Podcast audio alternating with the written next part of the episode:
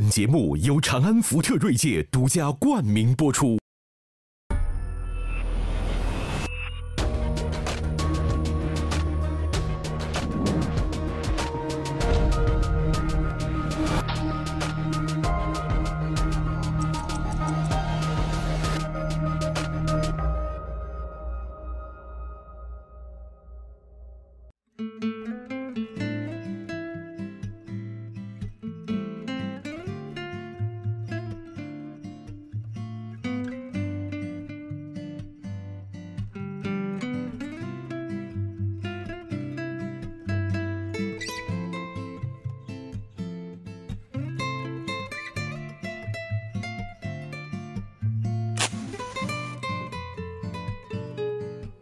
今天咱们这个仨作家啊，头一个任务就是那个评点一下史航老师这身打扮。但是史航老师今天给我们带宝贝来了啊，你看着就像地主老财囤了很多东西啊，来给我们展示展示。哎，也不过是一些世间女子。人面不知何处去，桃花依旧啊。小之后雅芝写给你的，不是写给另外一个女孩儿，那女孩儿那女孩儿缺钱，卖了我就买到了。哦，这说明魔鬼藏在细节里。哎，我这要是真说，这是这话题啊，是从史航老师有一次这个讲课，我注意到你们仨都是靠细节为生的，写小说、写编剧、写写的细节。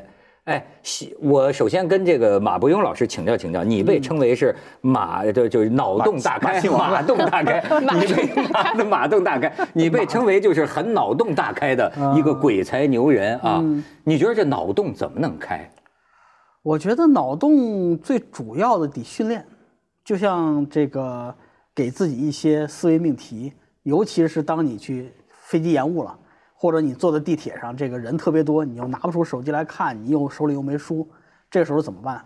瞎琢磨，琢磨多了之后，慢慢脑洞就开了。所以说，这个你说的细史航老师刚才说到细节啊，特别，我有一个特别适合讲细节的一个思维命题，嗯，就是我在想象说，我在沙漠中间发现了一块一吨重的黄金，啊一吨重的黄金，正方形的。哎呀，一般人想的就是发财了，找到黄金了。好多所有的小说里面提到说，最终找到了宝藏，他们终于发财了。但是你要仔细想的话，从从你发现这个黄金到你发财之间，有很多的问题。你要想这个黄金怎么运出去，一吨重，你一个人肯定扛不出去，你得借，你又不可能跟人分钱，你得借切割机。你借了切割机之后，把这个分成小块之后，你运回去，你存在哪儿？别人会不会发现？你到了沙漠边上小镇，你运出去了，你怎么运到你生活的城市？你运到你生活城市，你怎么把它变现？一吨重黄金奖一次扔到市场上，整个黄金市场就崩了，而且会有很多人会来国家金融考虑。国家会不是很很多人会注意到你，都都是他抛的，他是怎么回事？从哪拿的钱？这么多钱你，你告不告诉你媳妇儿？你告不告诉你爹妈？对吧？就是我会在想说，我会有一整套计划，怎么借七哥机，怎么想，每次我都会把自己这个细节做补完。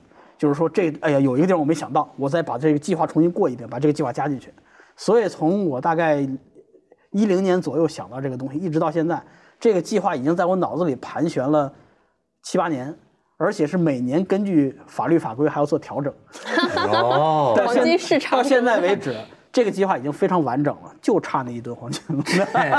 当然，这个故事本身没有不会写出来，但是它是一个很好的训练你对细节的一个思考。这是教人写小说的一个方对法。我，我原来看过一个特别好的，当然是是村上春树说的。他说这个其实太太聪明的人是写不了小说的。他说为什么呢？因为这个太聪明的人，他总是一眼就看到了一个结局。对，就包括我，我跟史航老师共同的朋友李诞，他的有一句名言：“人间不值得。那你都嗯人间不值得了，你就没有书写的欲望了。但是说写小说的人，他恰恰是那些不断的去琢磨，就像嗯村上春树举的例子，就像富士山，聪明的人就是在底下看一看，说哦，富士山就是这样子。但是像写小说的都是有点笨的人吭哧吭哧，往上爬，吭哧吭哧爬，观摩、测量、仔细看，然后发现哦，原来富士山是这个样子。对。那这个细这个过程其实就是细节的过程，所以太聪明的人是写不了小说。我想起李长生老师说那个富士山，因为我没上去过，嗯，他说去别上去，都是煤渣。用东北话都是芦灰渣子，就像火山口。他这么一说，我本来想着所有的画面中那么圣洁样子，突然他被他们这一俯瞰，全炉灰渣子。那不就是你这帽子吗？炉灰渣子上边一顶红，不是山。哎，史航老师，你给大家讲的细节，你你你先给我说说，你你举出一个最让我们听了下泪的细节有吗？我其实我自己写电视剧的时候啊，我写过一电视剧叫《敌后武工队》，何冰他们演的，于和伟演的，好多年前啊，那时候还没有抗日雷剧的时候，我就真的去下地方嘛，河北挨个县去转，见那帮政协主席、副主席，当年都儿童团长，手上都可能有人命的，真正反奸除特的，就是从他们知道好多事儿，我就知道，你知道那时候的就堡垒户抗日的时候啊，这一家人都死了，你知道因为什么吗？一滴蓝墨水在墙上。因为那时候钢笔都不好使，有时候写着写就得甩，这咱们都有这个经验吧？但什么人呢？武工队住在堡垒户家里写东西，钢笔快没水，甩甩甩几下，有一个甩到墙上一个点了，他没擦。人来搜的时候，墙上有钢笔水点你家有识文断字的人，用钢笔的人，你说不出来是谁？全家杀了，就一钢笔点啊，对，就是我，所以我的开头就从这开始，就是一个呃。少妇抱个孩子，衣服上蹭个钢笔点，然后刘奎胜那个大反派顺着这个到你们家，到你们家什么都搜不着，但看到你们家的灶房、厨房的时候，有一样东西，什么？有尿渍，墙上的尿渍。但这个尿渍什么特点呢？比较高，是男性站着小便，不是女性蹲着。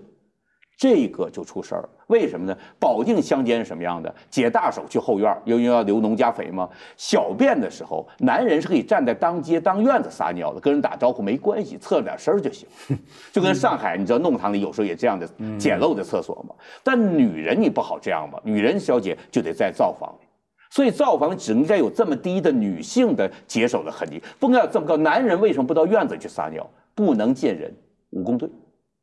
哎呦，所以你得从这样的细节写才是可怕。咱们老是说这个地道战，地道战，所以说魔鬼藏在细节里，鬼子很重视细节，都 是对对，就是人命。你知道地道战，咱们觉得钻来钻去很牛，最开始都是叫蛤蟆蹲，就咱们桌面这么大的地方，就这么高，蹲一个人或俩人，你说能撑多久？刚人进去了，咔一盖上盖儿，汉奸鬼子进来，连住三天。这三天，如果是我们，呃，你看，也就咱们俩这吨位的。挤在一起，你知道什么？三天不能吃，不能喝，这不会死；不能拉，不能撒，不能放屁，不能打呼噜。有一点声，地底下不就完蛋？你说你能熬几天？有的人活活闷死在蛤蟆墩里，那时候还挖不了地道。啊，这些东西才是你要写一个题材的基础。是史航老师说这个，我就想到我有一次坐一个男性朋友的车，不完全不熟，坐一个男性朋友的车，然后我坐那个副驾驶，副驾驶，然后我就下车的时候，他就看到我的那个那个车的后座上面就头发夹了留了一根头发。他就很很小心的就把那个头发给 自己卷好扔了。我就这一个细节我就知道。决定嫁给他了是吗？不是，我就说啊，这是个有故事的男人，他一定是之前有过这样的事情被发现了，在吵。然后我本来要下车，我说咱们聊聊，然后就又就果然问出了一段就是特别惨烈的之前的爱情故事。所以我就说这个不要跟谈写小说的人谈恋爱，就就是因为。我我特别喜欢一个书名，就是所有的爱情故事都是鬼故事。为什么呢？就是你从你谈恋爱的人身上，你可以看到他之前所有恋爱的影子，这些影子就在这些细节当中。所以这个是一个头发，我就发现哦，原来这是一个不简单的男人。哎呦，真是你一说这个，我想起，当然就说他们讲星座都是瞎掰啊，都是瞎掰，也不能随便就是侮辱人家处女座的，对吧？但是我的确听人说，就说处女座的那个媳妇儿，那个那个太太，对吧？假如这个老公有什么的话，比如说他这太太出差几天，说处女座的那种啊，一进家门目不斜视，直接走到卧室床旁，一低头拿手一剪，就拈出一根长头发，呵，就是这个目光目光如炬这种，呃，这说明一个道理：如果一个已婚男人谈恋爱。要找短发的，或者找没头发的，找没头发。哎哎，而且呢，就是有些啊，你说这个都算不算是细节啊？就是我觉得它是无无节，就是呃，他们跟我讲的啊，就说这个恋爱当中的这个人呐，或者说是夫妻之间那种敏感的程度啊，你比如说她的男朋友要跟要给别的女孩在发微信。整天在她身边发微信，嗯，都没有什么异常啊。但只有在跟那个有嫌疑的那个女的发微信的时候，觉得不对了。就是他这个女朋友就会有感觉，就觉得他不对，是因为他不自然了吗？或者是他发微信的时候，他就无意下意识的可能就看了你一下，他就是不知道看你有没有在看他。平常不太一样。非常，我就记得像渡边淳一，他说这个，他就还是说写小说，他说这个写侦探小说、犯罪小说都不需要有经验，但是写爱情小说，你必须有这个恋爱经验，你才能够写爱情小说。对。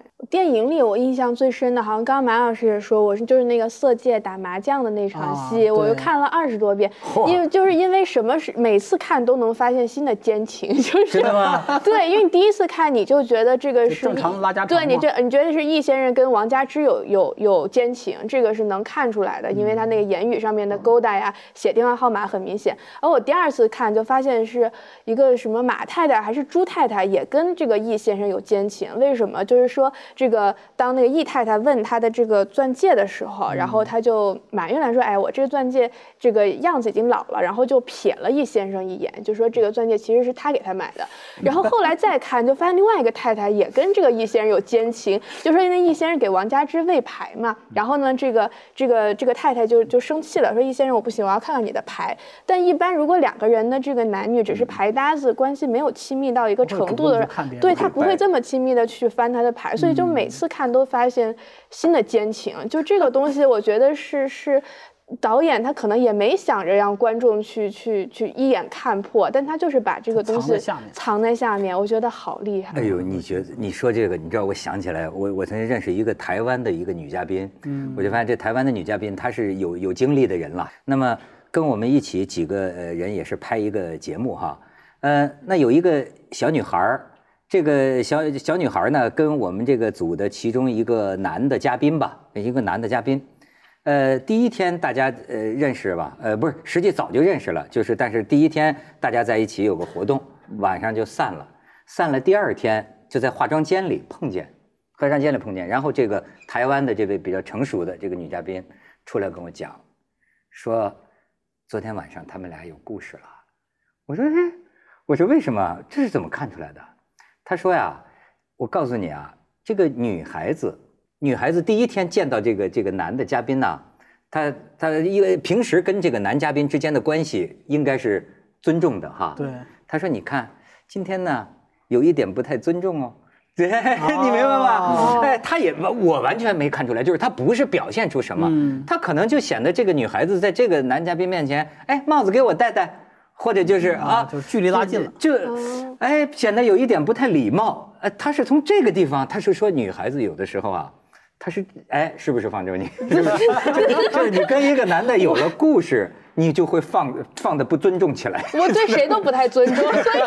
我能想到另外一个细节，就我认是我认识的一个人，我大学同学，呃，在上大学的时候呢，大三我陪他回四川成都家里，然后有好几个他的高中女生都来一块玩就坐了一桌一一桌子的人，我就知道他是跟谁企图有点什么。为什么？在吃西瓜。那个女孩啃两口西瓜搁这儿，他拿来吃完了。哇，这个很在几个中挑了一个，他挑了一个，他咬两口。他是想要干嘛接吻吗？还是只有这个机会，顺着他的牙印儿接着咬下去。顺着他的牙印儿。但我原来看过一个这个版本，我看过一个特别浪漫，你这有点猥琐。我看过一个很浪漫的，我还一直想用在小说里，就是说那个百货商场都下班了，下班了之后各个店铺就就大家都收拾，然后就准备下去。就说一个店铺的一个女孩，也就是外来打工的那种嘛，然后她就是这个顺着这个。呃，电扶梯就下去，但是是那个金属的扶梯，会印上手印儿。他身后就跟着一个保安，就把那个手印印在他的那个手印上。那个我就一直想用在小说里，我觉得这个特别动人，是比你那不猥琐一点。哎，我觉得挺危险的。但是不是？但是方舟，我告诉你，手印跟牙印不一样，是吧？方高级方舟，我告诉你一个不幸的消息，已经有人用在小说里了。是吗？不是，但是跟你这个不一样。哎，我最近正在看那个帕慕克，那多多少天帕慕克写那个我的名字叫。红，哎，原来我不太了解他，现在我发现这哥们真挺多情的，而且是一特别苦情的那种人。你看他最后，他是因为写一个小说，建了一个博物馆，嗯叫纯真博物馆，现在就在伊斯坦布尔。也也某种程度上也可以说，他是为了建一个博物馆呢，去写的小说写了一个小说。这个里面啊有一面墙，就是他恋过的这个女人。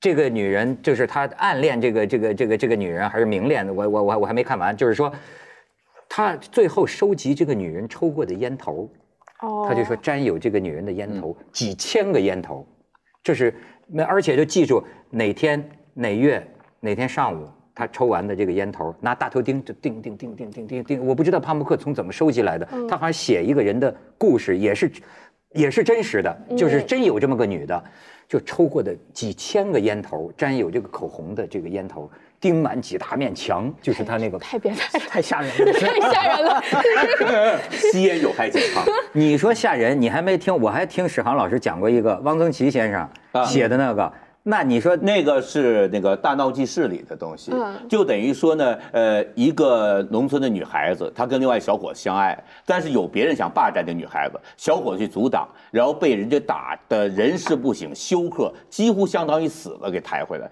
于是大家怎么救她？有个民间偏方，就找那个陈年尿桶上那个尿碱刮下来，再加一点水。给她冲，说这个能把她那个闭那个气儿给激发了，她能喘这口气儿。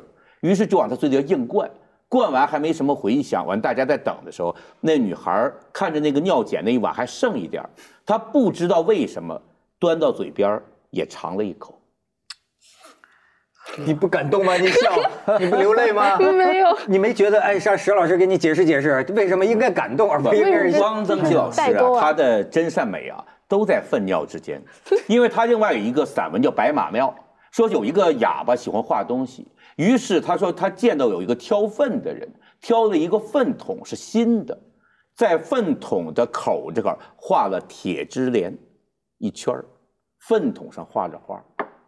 就这两个都是美，就是那样的，爱就是那样的，就是他在极致中捞就出来。粪便上开出一朵花儿，不是都是他他不是他生活有情趣，不是他这意思，我老看他这红尖儿，先对个标。他这意思啊，就是苦啊，跟你一块儿尝耻跟你苦在一起。嗯，你知道不？就是我我你你你像我我我记得我曾经他这个意思啊，就是呃我曾经听这个谁啊啊那个李敖台湾这个李敖，他曾经讲过一个，就说你知道有的时候这个女人的这女的这种心理啊，就是就是日本战犯，嗯，这不是咱们抗日战争打赢了吗？那东京法庭嘛，日本战犯判处死刑，就是这个也我忘了具具具体是谁了，嗯，那执行死刑以前呢，他老婆先自杀了，然后让人把消息告诉他，还是送了一封信什么呀？那意思就是说啊，你怕死啊，你就要执行死刑了吧？我先去死，你好没有那么怕，啊，你知道吗？他就是嗯嗯，这样的一种，我我觉得有点像，就是说这个尿检很苦啊，我我也跟你苦在一起。我宁愿死说到这个，我想起来，就是马尔克斯有一个短篇小说，嗯叫《礼拜二午睡时刻》，对对，讲一个妈带着一个小女孩去看她死给她死去的一个当小偷的儿子去上坟，特别简单，就是一个场景，坐着火车到了到了那儿，就这么一段场景。但是里面我当时看第一遍我没看懂，我觉得这什么东西啊，就这样。第二遍再看的时候，是因为我之前我奶奶过世了，我去给我奶奶上坟，带的花带的什么东西，那一路上我就一直在惦记说这个花让它最好能保持一个鲜艳的状态，所以特意买的花盆儿。当我再回头看这个短片细节的时候，就注意到他妈在里面靠着火车昏昏沉沉睡了。小女孩做的事不是靠着他妈睡了，是抱着这个花去厕所，把那个花里面的水给它沾上水。到了墓地之后，见到神父的时候，他那个女人拿出来那个花的时候，外面裹了一圈报纸，这个报纸是沾湿的，就说明他们去上坟之前，他给他儿子上扫墓之前，他这个花是一路带过来，在那么热南美那种天气里，要保持一个湿润状态，希望能够看到他这种这种心情，就是忽然一下子，我觉得这个细节太牛逼了，这个细节一下子就把这个就是主题完全点到了。而且我怀疑，就是说这可能是有真实经验，就要不然我觉得不太能够想到。我原来看过一个美国作家，六七十年代的，他有一个小说叫《最后诊断》，然后他就是写一个细节，我觉得对啊对，然后我觉得特别有意思。他就是说那个一个人被截肢了，截肢了之后，他的那个腿被放在别的地方，这个病人就求那医生说：“哎呀，我的腿痒，你能不能给我挠挠一下？”这个医生就去给他挠了挠他放在别处的腿。后来我就觉得太震撼了。然后我就去查，果然这个这个这个这个作家长时间的都在在。在这个身体不好嘛，在那个医院里，所以就这个必须有实际的经验，你才能写出这种看起来特别特别反常，但是你一想哦，真的是这么回事儿的这种细节。呃，就刚才你说的李敖，我刚才想到一件事儿，因为我的收藏的写真集中有他的藏品是胡因梦的签名写真集，我把它跟李敖签名的棒球放在了一起，我也不知道这是否违背这是个什么意向，我也不知道双方什么意愿，反正就是 就你这装置装置艺术，你这个细节也挺有意思。但是我想到一件事儿，就是唯一女神。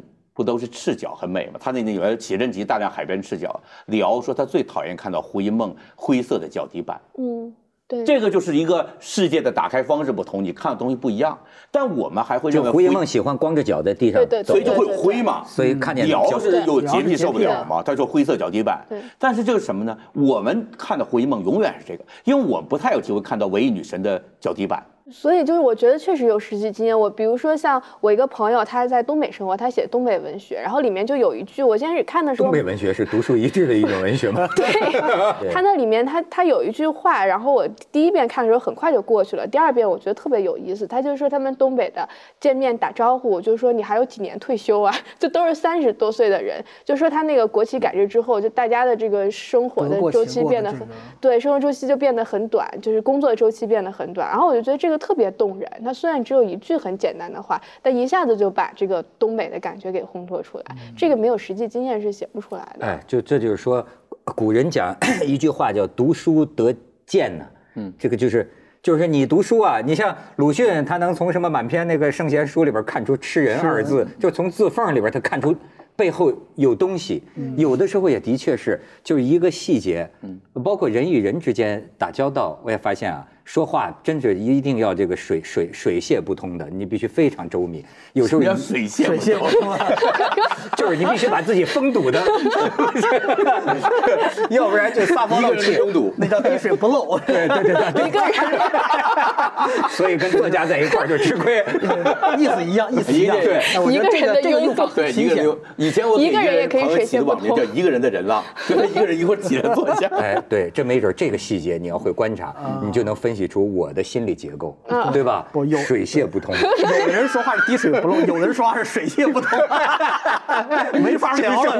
这人心里是多么封堵、多么封闭型的这么一个一个人，他判断的就是赌一句。对对对对。所以就这个越，我觉得越高超的作家，他就把这东西写越隐蔽。我我不知道马马老师有没有看过，原来毕飞宇他做一个演讲，讲那个《红楼梦》，我觉得他里面说了一个我印象特别深刻。他就是说《红楼梦》这个秦可卿跟王王王熙凤关系。戏很好嘛，但是这个王熙凤就是秦可卿病了之后就去看他，看完之后出来也是哭啊，然后眼睛也红了。但这时候作者忽然用了一种特别平淡说，然后这时候王熙凤就开始看花儿，觉得这个花园里这个花儿也很美，那个花儿也很美，就她一种特别平静的欣赏的态度。然后那个毕飞宇就说说这个时候能看出这个作者的高潮，这明明是反逻辑的，但他用这样的一个反常的细节，就说明王熙凤这个人他是心里是狠到。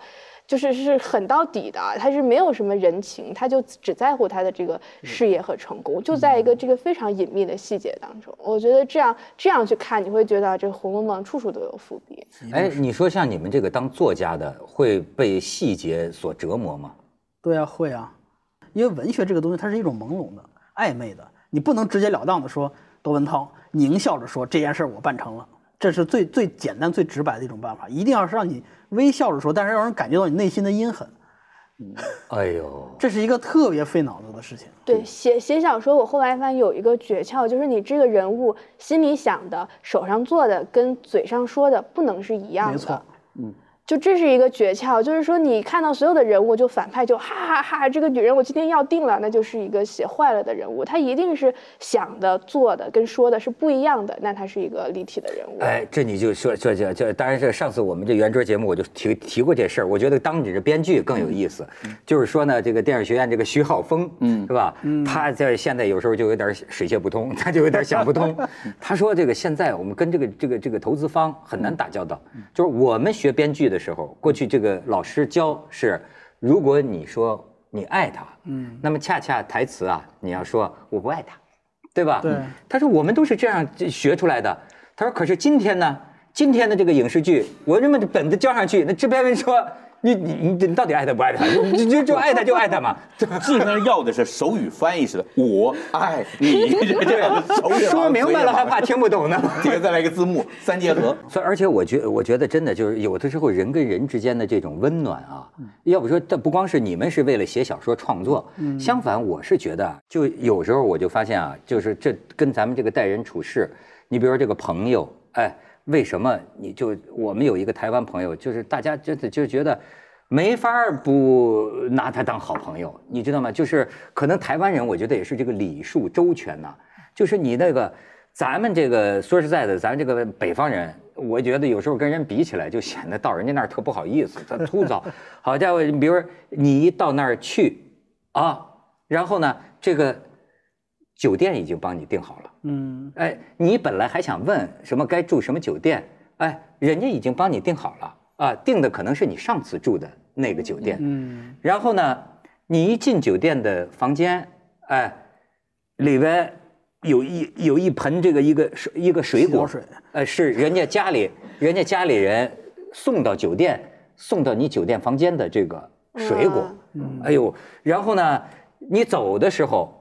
给你打包一个箱子，这个箱子里还是那个打印的一个礼一个礼单，其实不是就是凤梨酥啊或者什么的，但是他做的那个好精致啊，就是比如说给窦呃窦文涛兄啊台湾一点小特产，把就凤梨酥几盒什么什么几盒，而且就是这这箱子都给你打包好了，让你直接在飞机托运就能够。走，我这你就那个，我们就每次说咱别弄这个，你弄这个以后就不敢来了，你知道吧？是不是特别像生辰纲？对对对，所以我就说，有时候人跟人之间，是不是他有些人哎会体贴你，就体贴到这个这个份儿上。女生被打动永远是被细节呀，永远不是被嚎叫式的说啊你我爱你，永远是被细节。你被你被什么细节打动过？嗯，就到别人家，别人给我拿拖鞋。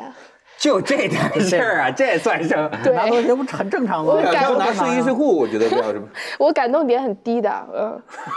我跟我媳妇原来谈恋爱的时候啊，哎 哎，我跟我媳妇原来谈恋爱的时候啊，我就有一回我现就是后来我问她，我说你什么时候觉得咱俩算是正式男女朋友了？因为大家都知道，开始谈的时候就算是就是明确关系了，但是不一定就是两人感觉在哪儿。我说什么时候也感觉到了？他说有一次咱俩出去吃饭，我吃完了一半吃不动了，卤肉饭。然后我把那一半就拿过来，我给吃了，就跟你们刚才说的，那不就是饿吗？是啊，是饿啊。但是他会觉得说，我们两个的距离没有距离了，这是一个男女朋友或者说是一对情人可以做到很坦然的、很自然做到的事情。他忽然那从那个时候开始觉得，嗯，这算是心里彻底认为是。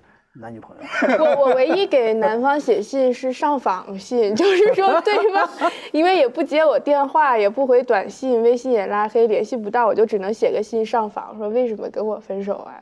就这个只能 写这种信。哎呦，你当年有过那时候啊？就前两天，也就前两天。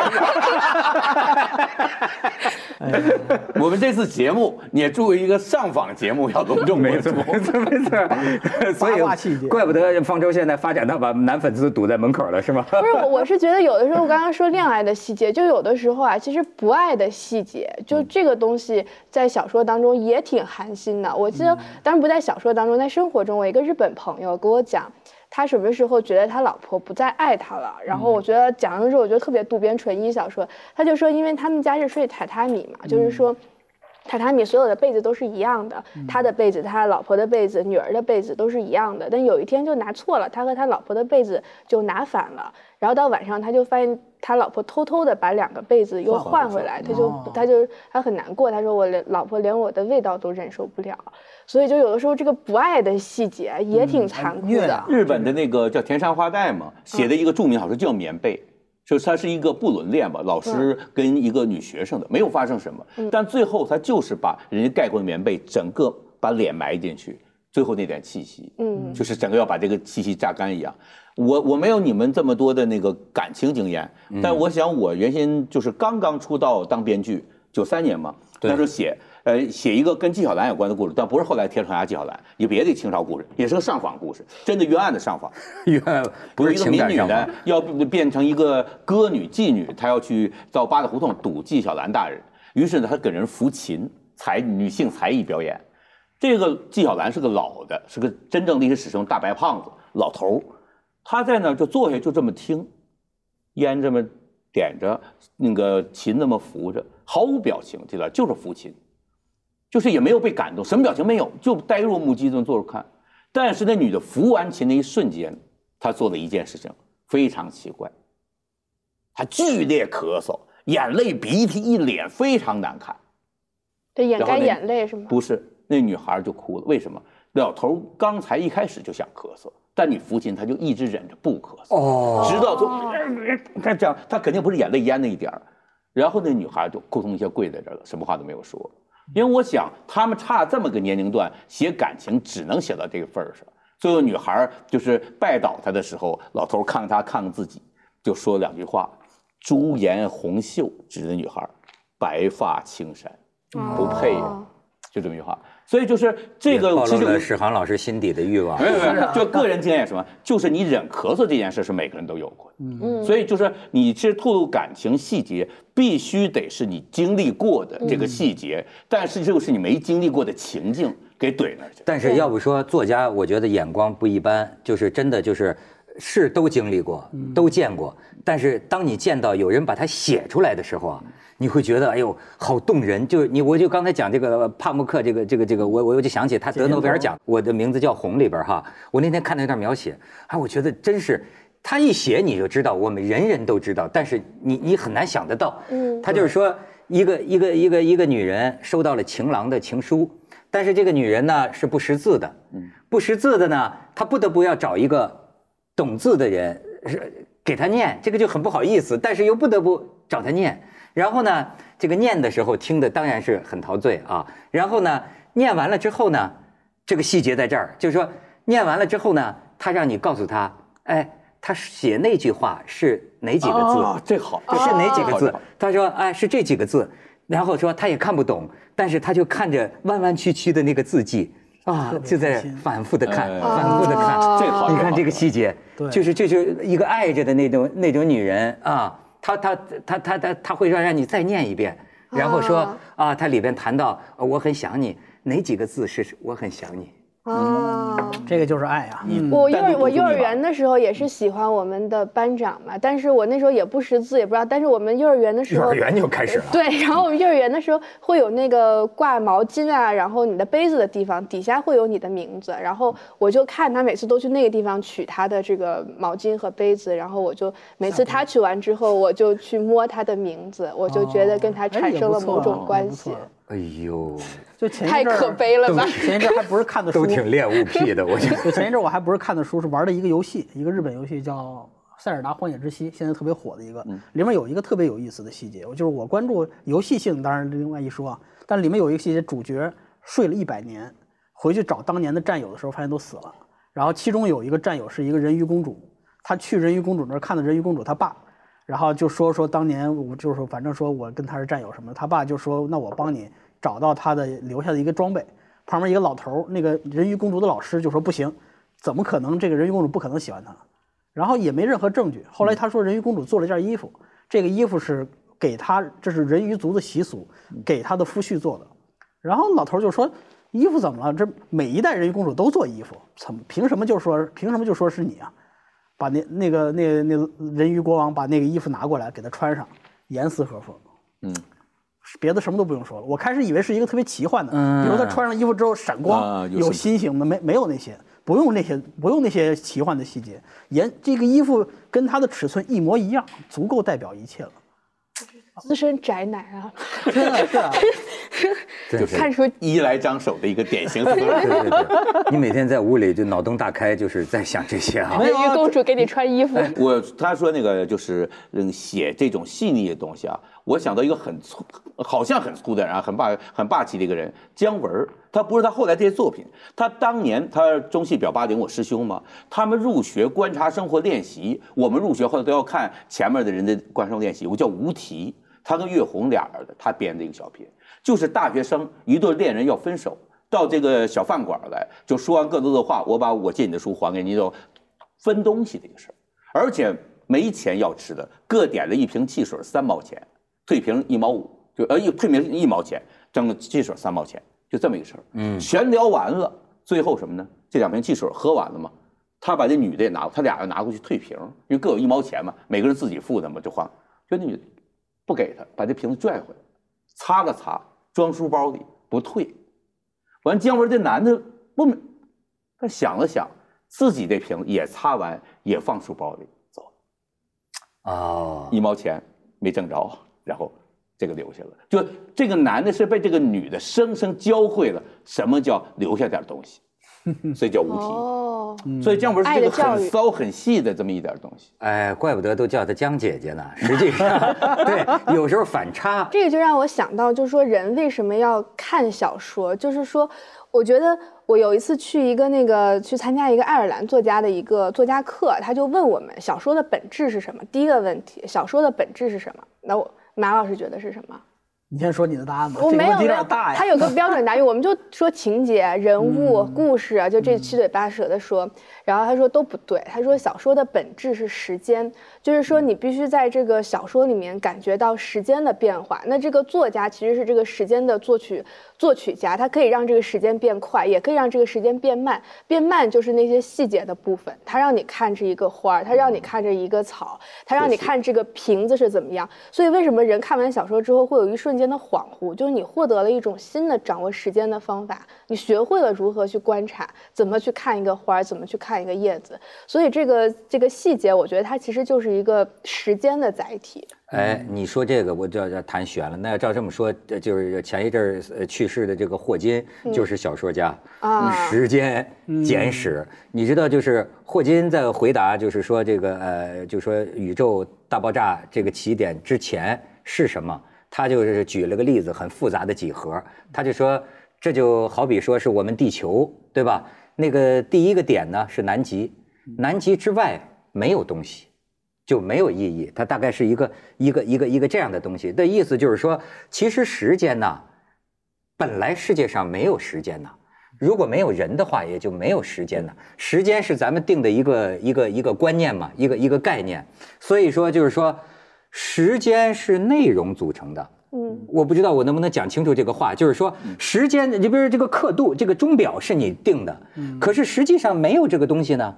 呃，它只是有一个东西的延展性。嗯，一个一个东西，它会比如说逐渐膨胀，逐渐膨胀。主观感受。对，对实际上一个东西就会会生老病死，呃，客观真正存在的是这个内容本身的一个变化过程，只不过你把这个变化过程当成一个加上一个时间刻度，时间刻度，实际上它本质上就是东西的变化过程。所以说，你看，这有理由说他讲这个意思。他一个小说家，呃，或者说我们生活当中注重细节的人，他呃某种程度上他比咱们长寿。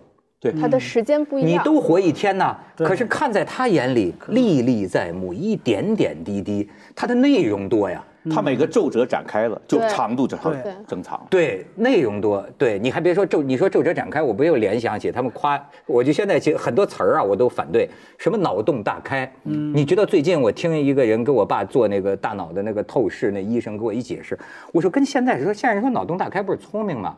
脑洞大开是什么？你知道，脑洞大开是老人脑，你知道这个对人大脑脑萎缩。大脑萎缩呀？什么叫老人脑啊？就是你这个脑啊越来越收缩干瘪，你的脑洞越来越开，沟回越来越宽，到最后很可怜的，最后那个老年痴呆症，那个这个这个这最后脑子缩成脑脑袋里面空了。我说你们还整天脑洞大开，哎，当然我我这说开去了，这还是就说这个，你觉不觉得一个人对细节的关注，你觉得这对你们写东西的人来说是天生的，还是有意的？我觉得写东西啊，你要完成这种写完这个东西啊，咱再打个比方说啊，它是源于饿，就你得吃东西，你得写完它。但是呢，你雕琢细节是源于馋。就经常有一个电影吧，你一开始看的时候你只记住这些，重看为什么发现细节？你第一次看那些是本来它完成这样就可以的，就像一个盘子你端着的，你本来看着就这样就够了，第一次看到底儿。但慢慢的看，他还装了这些东西。我经常重看自己喜欢的电影，一定都有事，只要你喜欢，就能发现新。东西我那次重新看《少林足球》，我发现星爷太伟大了。他不是无敌金刚腿吗？哎讲讲他不是喜欢有一双好鞋，但买不起吗？他经过一个鞋店儿橱窗有一双好鞋，他看看得很眼馋，这谁都能拍出来。然后被人赶走，人经理把他赶走，也拍得出来。但你知道经理然后做了什么事情？他拿了一块布，把橱窗那儿擦了擦。穷人的眼光会玷污这个橱窗，又是玷污到鞋的。你看了，通过橱窗，我要擦擦这窗子。嗯哎呦，所以星爷他真的是一个为所有弱者就被人瞧不起的底层弱势人，他有一个永恒的本能的代言，他有一种底层之怒。对，哎呦，怪不得我就说啊，这个这个星爷拍的喜剧片对我来说都是让我哭的。对对对这个少林足球啊，哎呦哭啊，就是底层之怒，我们都是底层，我们都从底层上来的，都是受侮辱与受损害。你上来了，我还没上。没有，你还上榜呢是吧？其实那个时候很多的大部分好，我们印象深刻的香港电影，其实都是一些底层的视角。对对我们看的都是一些小市民的喜怒哀乐和他们的一些小聪明、小愤怒、小幸福，就这种感觉。我就印象没有没有史航老师举那么伟大的例子，我但是有一个，我是一个香港的一个挺，反正二流的这种喜剧片嘛，里面有徐克，徐克干了一件什么事儿呢？徐克里面客串，一群人在打牌，啪，恐怖分子进来了，把他们都抓住了。抓住枪顶住徐克，让他走的时候，所有人所有人都吓得战战兢兢，开始起来，起来手里拿着牌都忘了放下来起来。徐克干了一件事儿，探头看了看别人的牌，被红子啪打了一下，他们现在你还都干，就是这种小人物的喜剧感立刻就出来了。哎，你说的是喜剧感，我想到的像那个《英雄本色》。嗯，其实有的时候，哎，真的是，他们说这个细节有一个什么效应啊，叫蝴蝶效应。嗯，哎，这是本来说的是物理现象，就说什么地方的蝴蝶扇动一下翅膀，会改变复杂的天气系统。这个大气的环流都改变了，所以说天气预报不可能准确。但是本来说这么一个，但是我觉得在情感上也是，有的时候就是那一点点，一下你这个眼泪就弱者之怒。你比如说，我就想起这个《英雄本色》，那个周润发，嗯，瘸着个腿，其实到最后我一看我就翻了的是什么？就是他吃那个盒饭，嗯嗯，我就啊就就这么一个啊，瘸着个腿在那小马哥吃盒饭，一下子你就觉得这眼泪就就重要的是子豪看到他的时候，当时周润发是怎么演的呢？他故意，因为你已经在生活，我知道嘛，他故意不是咽下去饭，他又多吃一口。所以转身被喊到，他嘴里全是饭。对对对就是我就看到那眼泪都，他自己眼泪快出来，但不是感动，是噎得慌。噎的然后这时候子豪第一句话说的：“小马，你给我的，你给我的信里不是这么写的。”就朋友之间报喜不报忧，就底层之间这个东西，就这句话真是成年人之间的关系。就我要不看见你，永远不会告诉这一切。所以为什么我永远受不了新的版的这个《英雄本色》？没有一句话是该子豪、子杰这样人说的，对，就互相都是抱怨。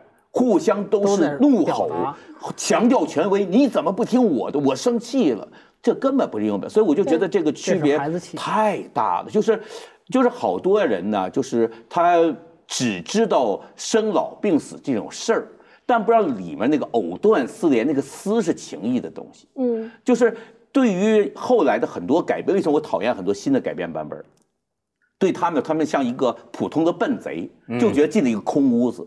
但要你是被原作彻底影响过的，我们这样的粉丝型的人，会觉得屋子里充满了红外线，你怎么可以这么厚颜无耻的就闯过去？嗯对但他们看不见，他就空屋子就这么改呗直接就，有钱没版权就改。所有雷点全都趟过去。所以咱们刚才聊的很多是创作，啊，但就是历史细节。因为大家看很多书，我有时候就是一个细节，让我把那个年头都重新记忆。一九一九五四运动，闯那个张那个曹汝霖家，打的是张忠祥。徐志摩日记新编，我最近出的，我看他记了一笔，说当张忠祥被打成什么样，你知道吗？表嵌入腕，手表嵌进了手腕里，哎呦，就这么一笔，你想他怎么踩？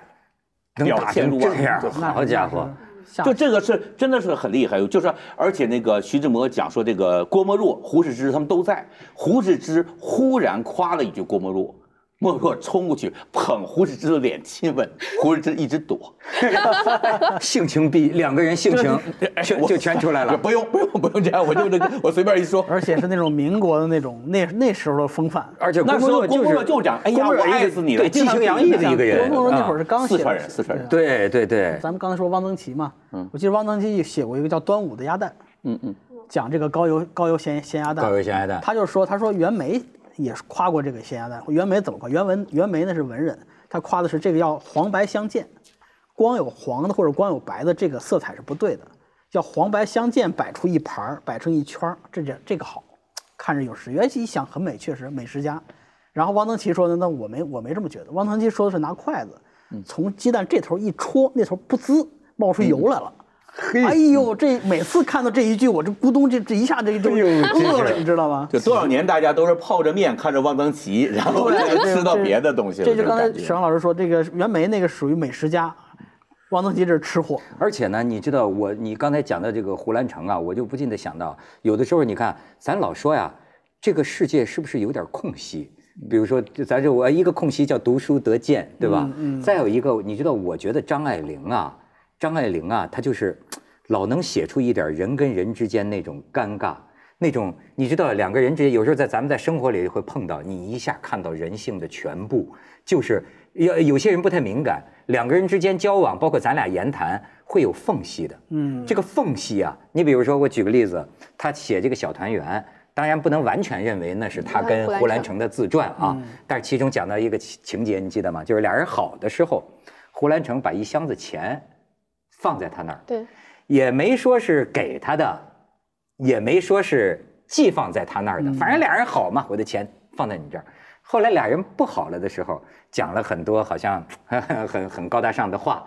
最后呢，胡兰成临走出门的时候，呃，那个箱子我还是拿走吧，你记得吗？对你看这就是这个贱。我就发现有时候张爱玲有时候把人性看的那个灰呀、就是说，嗯，那么那些情情爱爱的，可是这个背后啊，有的时候通过有你发现没有，人之间也经常这样，就比如说说说说说聊到借钱了，有时候你会突然发现两个人之间一阵静默，一阵尴尬，那个那个间隙就出来了，那个间隙让你能看到人性内很深处的一些一些东西，就细思极恐、细思恐极的东西。你我跟你我不我我我我我我我不是说什么，我就说，比如说我这主持人，我最有经验，我这么多年，但是还是别说了，说的说的说的说的说的说的，你知道。比如说，我本来想夸你来着啊，但是也许头几句听着像是骂你，嗯，实际是为了夸你，经常会有这种情况啊。对你知道，我做时间长了，我就对人的这个对嘉宾对面这个嘉宾那个神色呀，我就觉得，哎呀，反正观众看不出来，就是当他以为我想要批评他的时候，呃，就是我说不出来，我的感觉啊，就像一呃。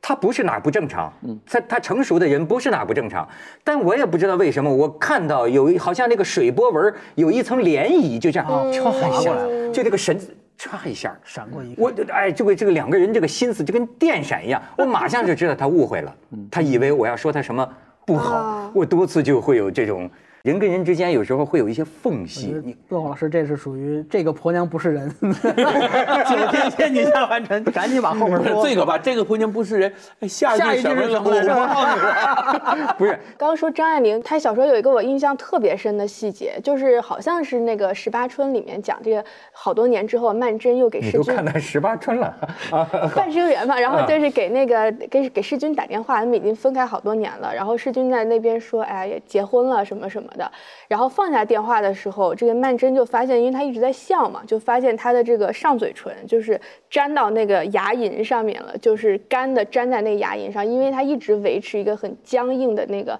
假笑，然后他就把那个电话挂上，就是那一个干涩的上嘴唇上嘴唇粘在牙龈上，就我印象特别特别深刻，我就后来每一次类似的情境，我就都想到那个。你说这所有的这个东西他没自己粘过，他绝想不到。当然，就所有的爱情的千转百回啊、委屈啊，这个但是又要客套啊，全部都在这个粘在的上这个上牙龈和上嘴唇上，我就我觉得这太动人了。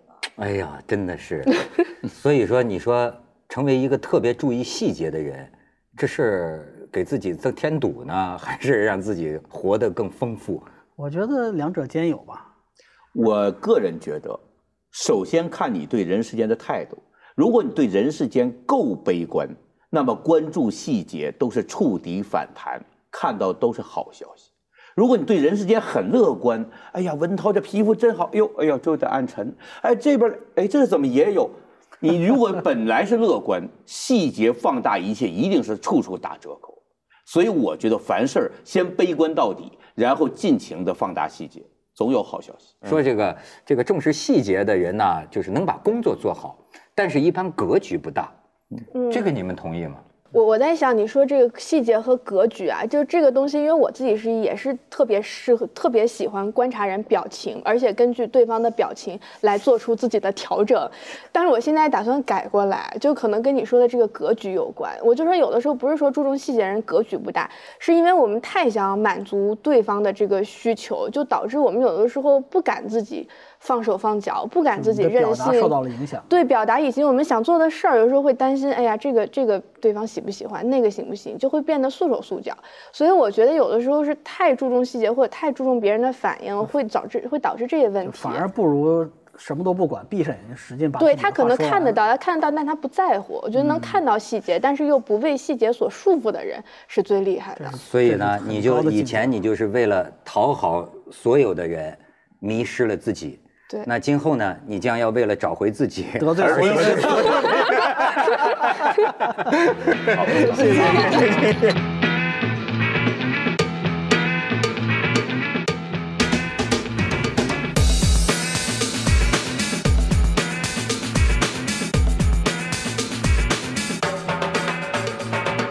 刚才这回圆桌派，咱们听史航、方舟、马伯庸聊了那么多细节。你看出作家就是靠细节吃饭的，不都说魔鬼藏在细节里吗？听到他们这么被细节所折磨，我也就放心了。因为小弟我呀有一种病，细节强迫症。这个医学上讲啊，这种病就是对这个细节啊过分的较劲，弄得苦不堪言呐，而且欲罢不能。特别是啊，这个病呢，它会对这个患者的人际关系啊造成。影响，呃，朋友啊，同事啊，往往就不愿意跟他一块儿做事，一块儿这个合作。不过，好像我们圆桌派做到现在，这个新老朋友，哎，对我们还挺支持啊。这说明啊，他们没准也有这种病，哎，也重视细节。这其中呢，我就得说到我们的这个赞助商，长安福特锐界，哎，大力支持，不离不弃。哎，说明他们也是重视细节的，所以呢，他们能够忍受我呀。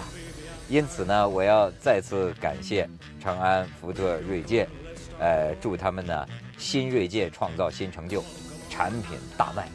因为你们大卖了嘛，你们不就能够更有劲儿、更加料的支持我们同样重视细节的圆桌派吗？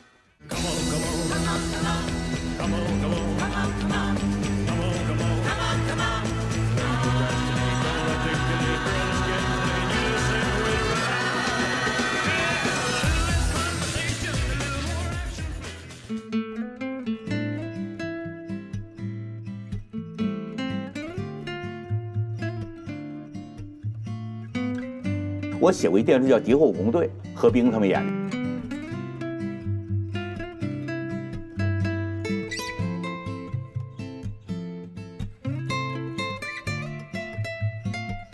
夸过这个咸鸭蛋，袁枚怎么了？袁文袁枚那是文人。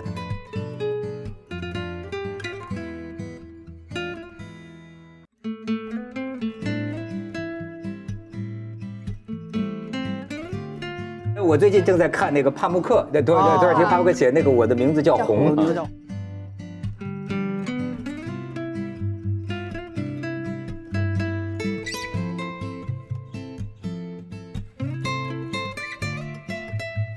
就说宇宙大爆炸这个起点之前是什么？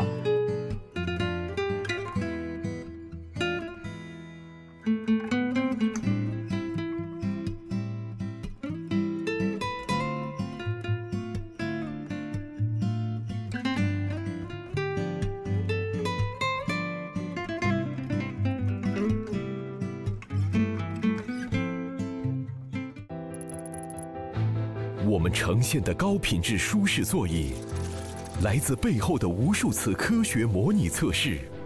二零一八新锐界新成就，福特尽无止境。